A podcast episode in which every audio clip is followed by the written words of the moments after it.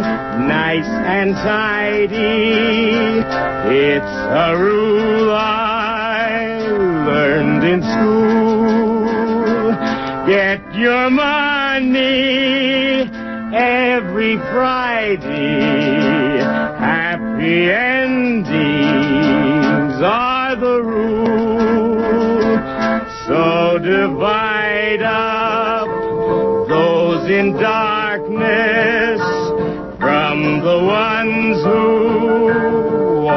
in light. Light 'em up, boys. There's your picture. Drop the shadows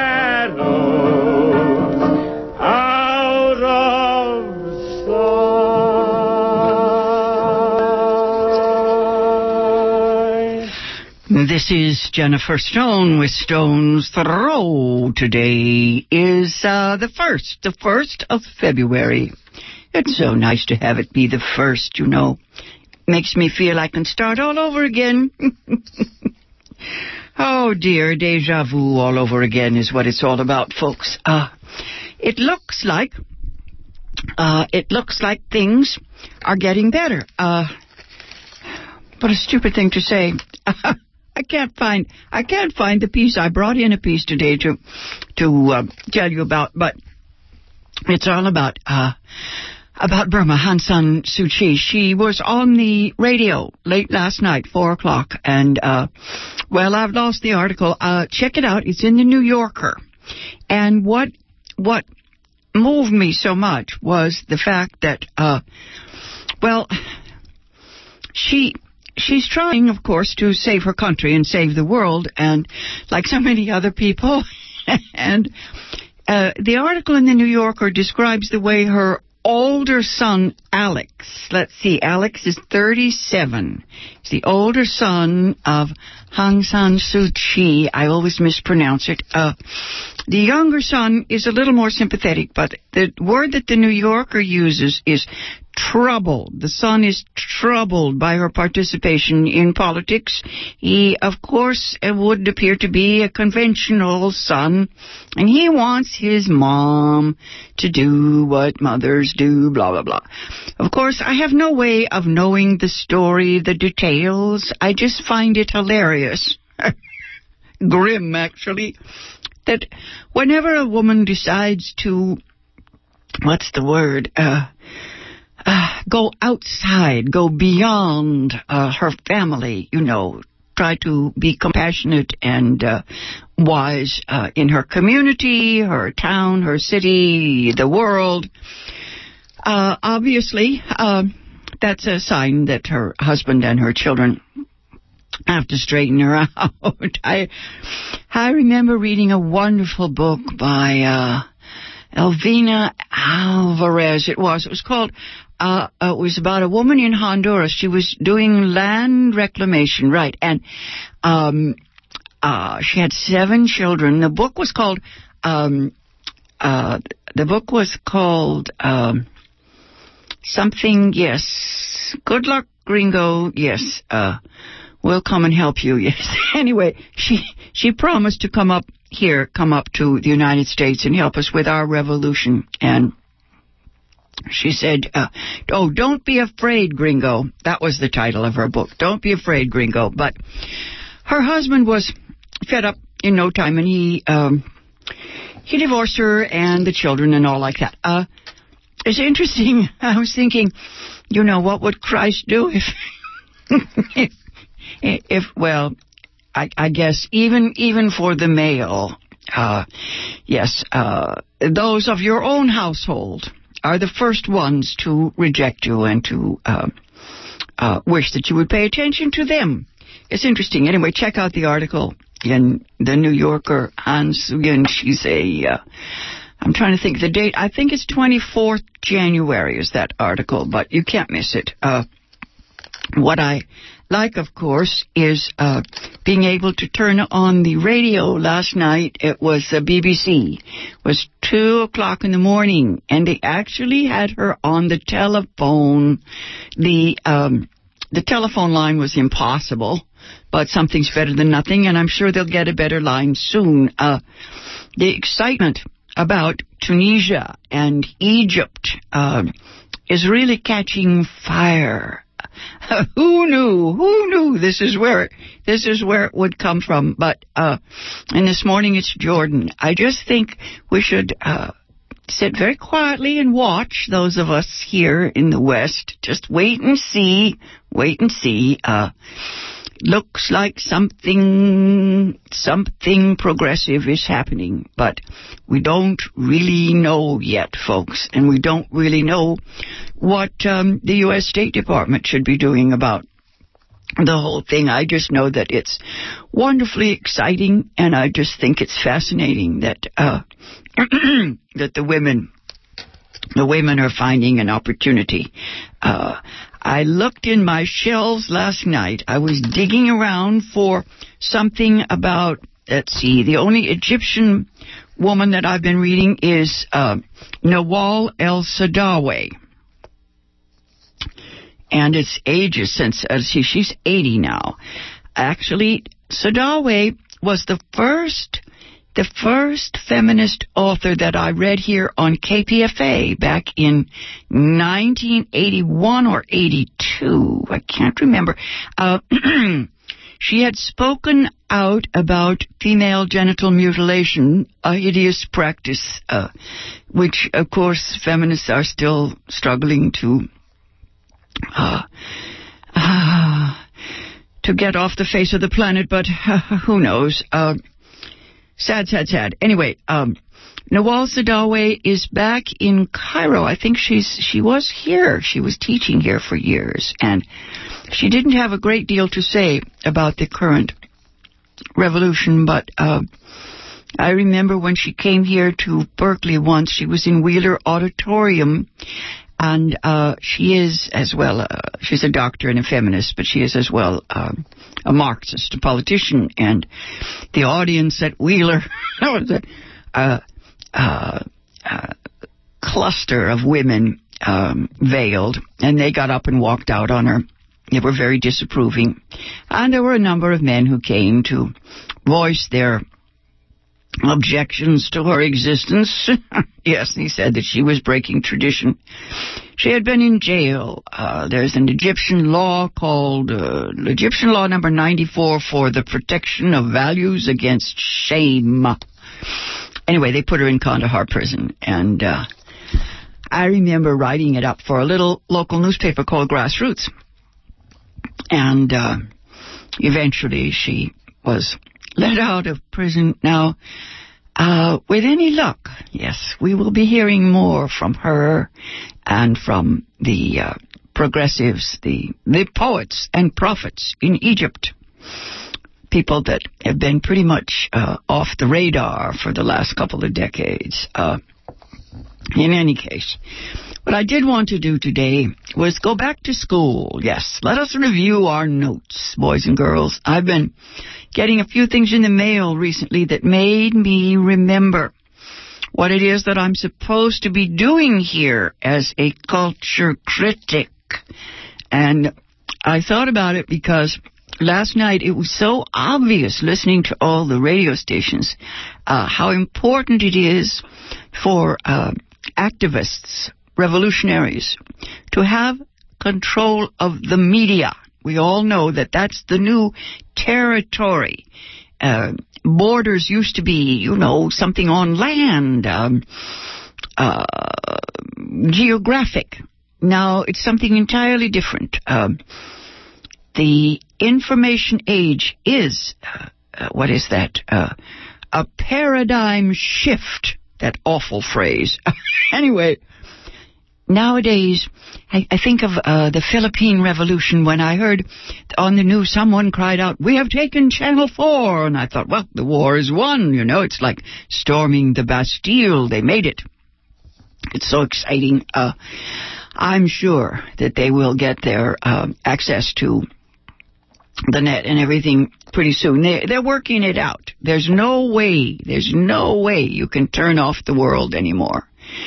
So that is the historic change for the 21st century. The 20th century was all about this this what is it this revolution the screen the film whether you call it television movies whatever uh, a whole new age i keep thinking always when i watch old films i think just imagine what it be, would be like if we had an honest to god newsreel of um, our forefathers, yes. Uh, Tom Jefferson. He wouldn't get away with that nonsense today.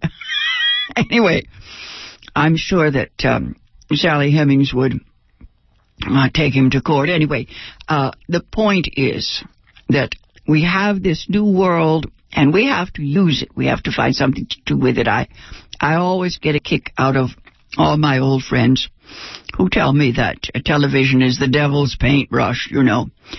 Uh, it's kind of like they, they talk about it as if, um, you know, um, as if I were a meat eater or something. Uh, I think, I think we all understand now that TV is part of our world. I'm one of those rare individuals who came of age without it. And therefore, I keep telling myself that I can see it from a distance, you know, that I have the great overview. I was 25 before I even had a television set in my home. It came with my first pregnancy.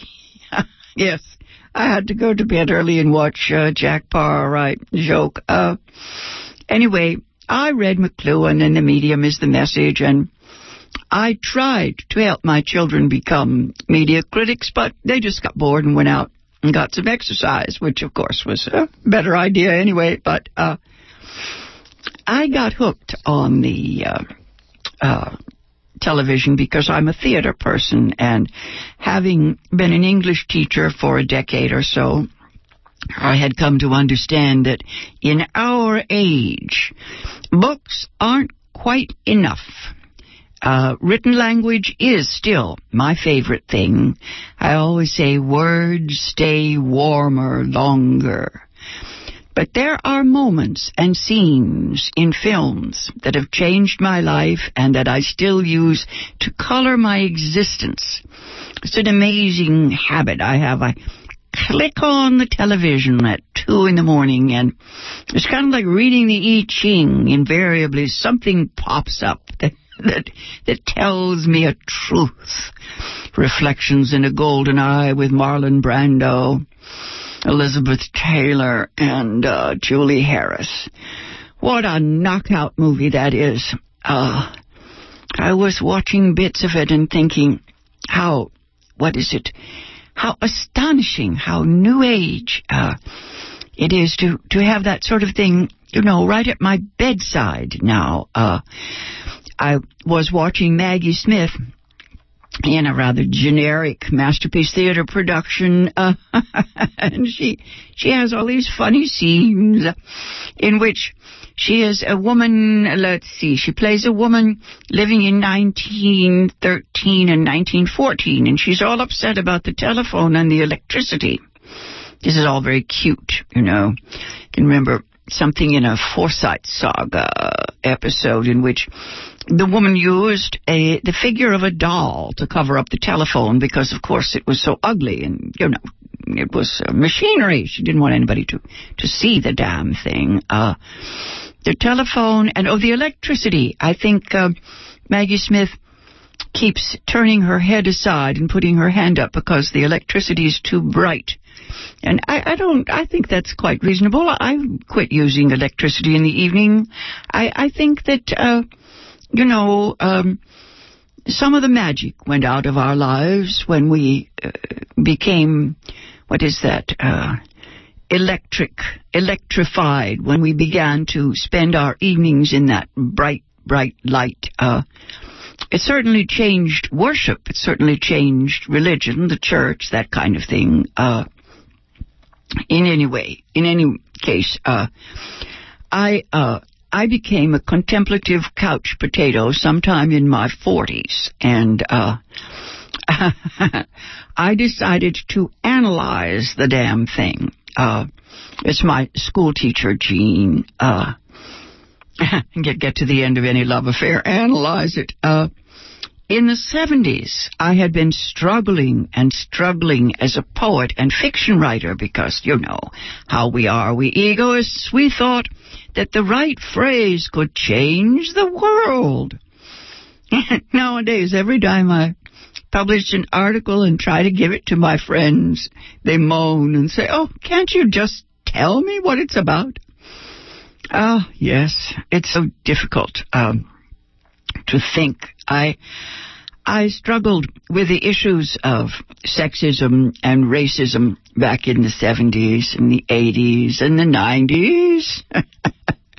and now, now, I, yes, I keep getting up every morning and saying, as we must live on and suffer. Uh, I suppose it's a Sisyphus, it's a Sisyphus struggle. You roll the stone up the hill and then it rolls right back down over you and crushes you. Uh, nevertheless, I think that TV can change the world. I have an old friend, um, She's long gone now, and she hid in France during the Second World War. She was a Jew, and she lived in a Catholic household. and she said that uh, uh, when she returned after the war to confront some of the people who had said such terrible things about the Jews, um, she asked them if they understood what had happened in the 1940s. And she said that the people who worked on the farm where she had lived um, said, "Oh yes, yes, they they had seen that movie about Anne Frank, so now now now they understood what had happened. Uh, anyway, uh, I think even today, the conservative, the conservative folks, they they can't take it. They just want to be comforted. They just want to be. They they say, I just want to be entertained. Don't critique the damn thing. Uh, you know how it is. They want. Uh, they want their ideas reinforced. I'm interested lately. I've been listening to several uh, several arguments about how we can change the mind, say, of people, the people you know don't believe in evolution, that sort of thing, and it's getting harder and harder. It's getting trickier and trickier. Uh, I do think that generic TV, uh, well, first of all, it's almost entirely all about itself, but if you study it carefully, there are things we could call new ideas. I finally had to admit, and this is a tough one, that some of our sitcoms, um, shallow and tiresome as they may be, if you look carefully, uh, the best of them are as good as French farces. And even the mediocre ones have a tendency to be what I would call uh, humane. They are about problem solving and they are about how to treat your friends, uh, well, the golden rule sort of thing, you know. Um, study it carefully and you will find that, uh, the average American sitcom is usually a morality tale, a little study about how to be a better friend, relative, better mother, father, sister, brother, how to uh, transcend your bigotry. I'm afraid it's all true. It's that Judeo Christian thing that got started in Hollywood years and years and years ago when all of those stuffed shirts, male of course, mm, decided that they wanted to teach us all how to be good. Uh, actually, their last, their last ditch here, I was thinking the other day, sexism is still with them. I was watching a wonderful picture called Little Big Man. It's a uh, Dustin Hoffman vehicle, very old. It's all about a man who, at the age of 121, recalls life in the Old West, and the movie is wonderfully um, just that enlightened. It shows how how awful um, our history proves us to be, but um, there are still scenes in which um, well, let's say prostitutes are treated uh, uh, without. Well, they're cute. You know, it's still prostitution is still considered to be um, a cutesy uh, issue. But sexism is the last revolution, folks. Um, when we have uh, a post-feminist world, then then I'll know uh, it's time to retire. Anyway, back in the day, I wrote my first t- television reviews for a woman's newspaper called Plexus. Uh, pretty soon, I was writing a column called TV or Not. I wrote that column for four years. I was inspired by a television show called Why the Caged Bird Sings from a book by Maya Angelou. I was astonished because I had found a story in which sexism trumped racism. I thought, how can this be? Surely uh, Maya Angelou's first issue, social, socio-political issue, would be racism. But no, no, it was the oppression, if you like, um, rape, so forth, uh, the horrors that she suffered as a child uh, in a world ruled by men. Anyway, this controversy uh, is uh, still with us. I think of the the book, The Color Purple. That was the biggie. That was the uh, what is it? The hub of the wheel. All that criticism. Uh, it set off a furor, particularly about the image of black males as they are portrayed in literature and film. I like very much what Danny Glover said. He played Mister in the film of the Color Purple. He played the uh, role of the not so nice guy. And he was talking to a black youngster in the audience at the San Francisco Film Festival, and the young boy asked him why he played the bad guy in the movie.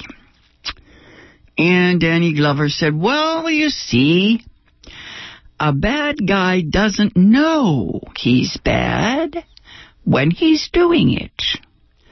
He went on to explain um, how Alice Walker was such an honest writer and how uh, there are truths that uh, are not universal. You know, uh, a truth does not mean the truth. And of course, then he talked a little bit about the positive image of black men. Ah, I always think of James Baldwin's autobiographical book, Go Tell It on the Mountain. That's my favorite, and I, I don't see it much. I don't see it on the lists so much in the schools anymore. Uh, it comes right after Richard Wright's books, Go Tell It on the Mountain. It came to the screen about the same time as The Color Purple, but you know, it didn't.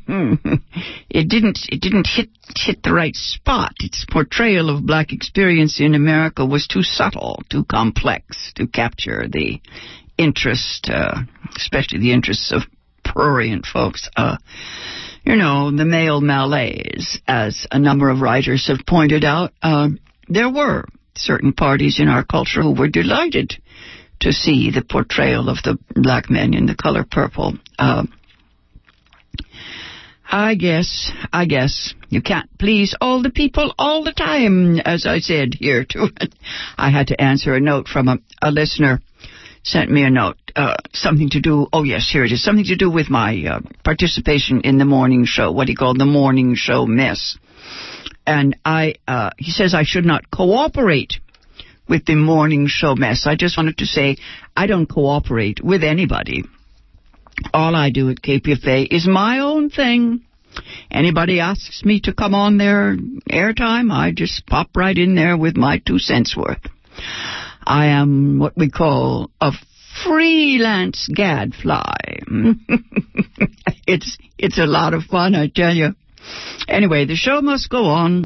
Uh, I'm sure we will settle all this internal nonsense, but uh, it is painful. I know it is painful, and if I have offended, I am deeply sorry, but. Uh, we must just keep this door open here, folks. We have a marathon coming up soon. Starts on Valentine's Day. Oh, God. Anyway, back in the day, I went on writing my monthly reviews, and I began. Oh, I had little spots on KPFA trying to, you know, shake my feminist fist in the air. I kept digging around for scraps, something to give us hope, something to point to the future. My favorite television show at the time was on the BBC. It was called Shoulder to Shoulder. It was a series all about the English suffragists. Uh, that's Gist, G-I-S-T-S. Not suffragettes. That was a um, uh, trivialization of the word. It was used, I think, in only in England. Anyway, um, the word is suffragists. The uh, family in England, the Pankhursts, were the famous uh, feminists. Before World War One, the great Siân Phillips played Emmeline Pankhurst. Uh, yes, it was a wonderful, wonderful dramatic series. All these poor women being force-fed, much screaming. Anyway, the next series that uh, I reviewed for a feminist paper was called Notorious Woman, all about the late great George Sand in the 19th century. That starred Rosemary Harris. And next on my list was The Prime of Miss Jean Brodie with Geraldine McEwen. Uh, actually, there's a movie too, the one with uh, Maggie Smith as Miss Jean Brodie. I love Jean Brodie. She's um, a doppelganger of mine. She's the know-it-all, silly um, school teacher. You know, she's really quite uh, quite sophisticated. That is to say, she sleeps around, but uh, she has these what I would call. Uh, Two-dimensional ideas, you know. She adores Mussolini. Anyway, Miss Jean Brodie is a threat to our daughters. Anyway, Muriel Spark wrote that wonderful book. Uh, actually, I tried to make out a case for some of the working class uh, shows. Shows, oh, let's see, we did have Laverne and Shirley about two girls who worked in a brewery. And uh, the the average sitcom in those days was about middle class, so-called middle class folks. That is, uh, I, I notice now that working class people have become middle class, so there's no problem there. Uh, the shows that were popular, let's see, the women's shows, Mary Tyler Moore, Rhoda, Phyllis, Maude, Maude, yes. In the end, the network shows said too much about too little, and I can't be bothered to watch them anymore. Uh, the last one, the one they'll bury me with, is probably Golden Girls. Now, pep talks are not plays, but the truth is that there is some substance as well as some style on television these days. Uh, next week, I want to talk about uh, what's on HBO this season. This has been Jennifer Stone. Till next time, go easy, and if you can't go easy, go as easy as you can. Out of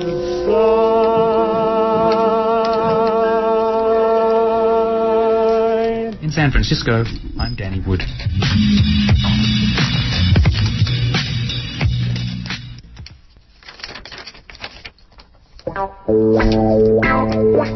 On the next, Making Contact. In Cancun, negotiators fell far, far short of what was needed in terms of a fair, ambitious, and binding climate deal. From Kyoto to Copenhagen to Cancun, the United Nations climate negotiations have become increasingly ineffective. Despite growing awareness about the perils of climate change, those in power seemingly aren't willing to budge. We didn't come close in Congress. Big polluters didn't even have to really lift their pinky finger to fight back. Change will not come from DC, it'll have to come to DC. And it'll have to be brought by the leadership of the grassroots. On this edition, voices from the streets of Cancun, and a look at where the world might turn for answers in the face of government leaders refusing to take action. That's Making Contact, Friday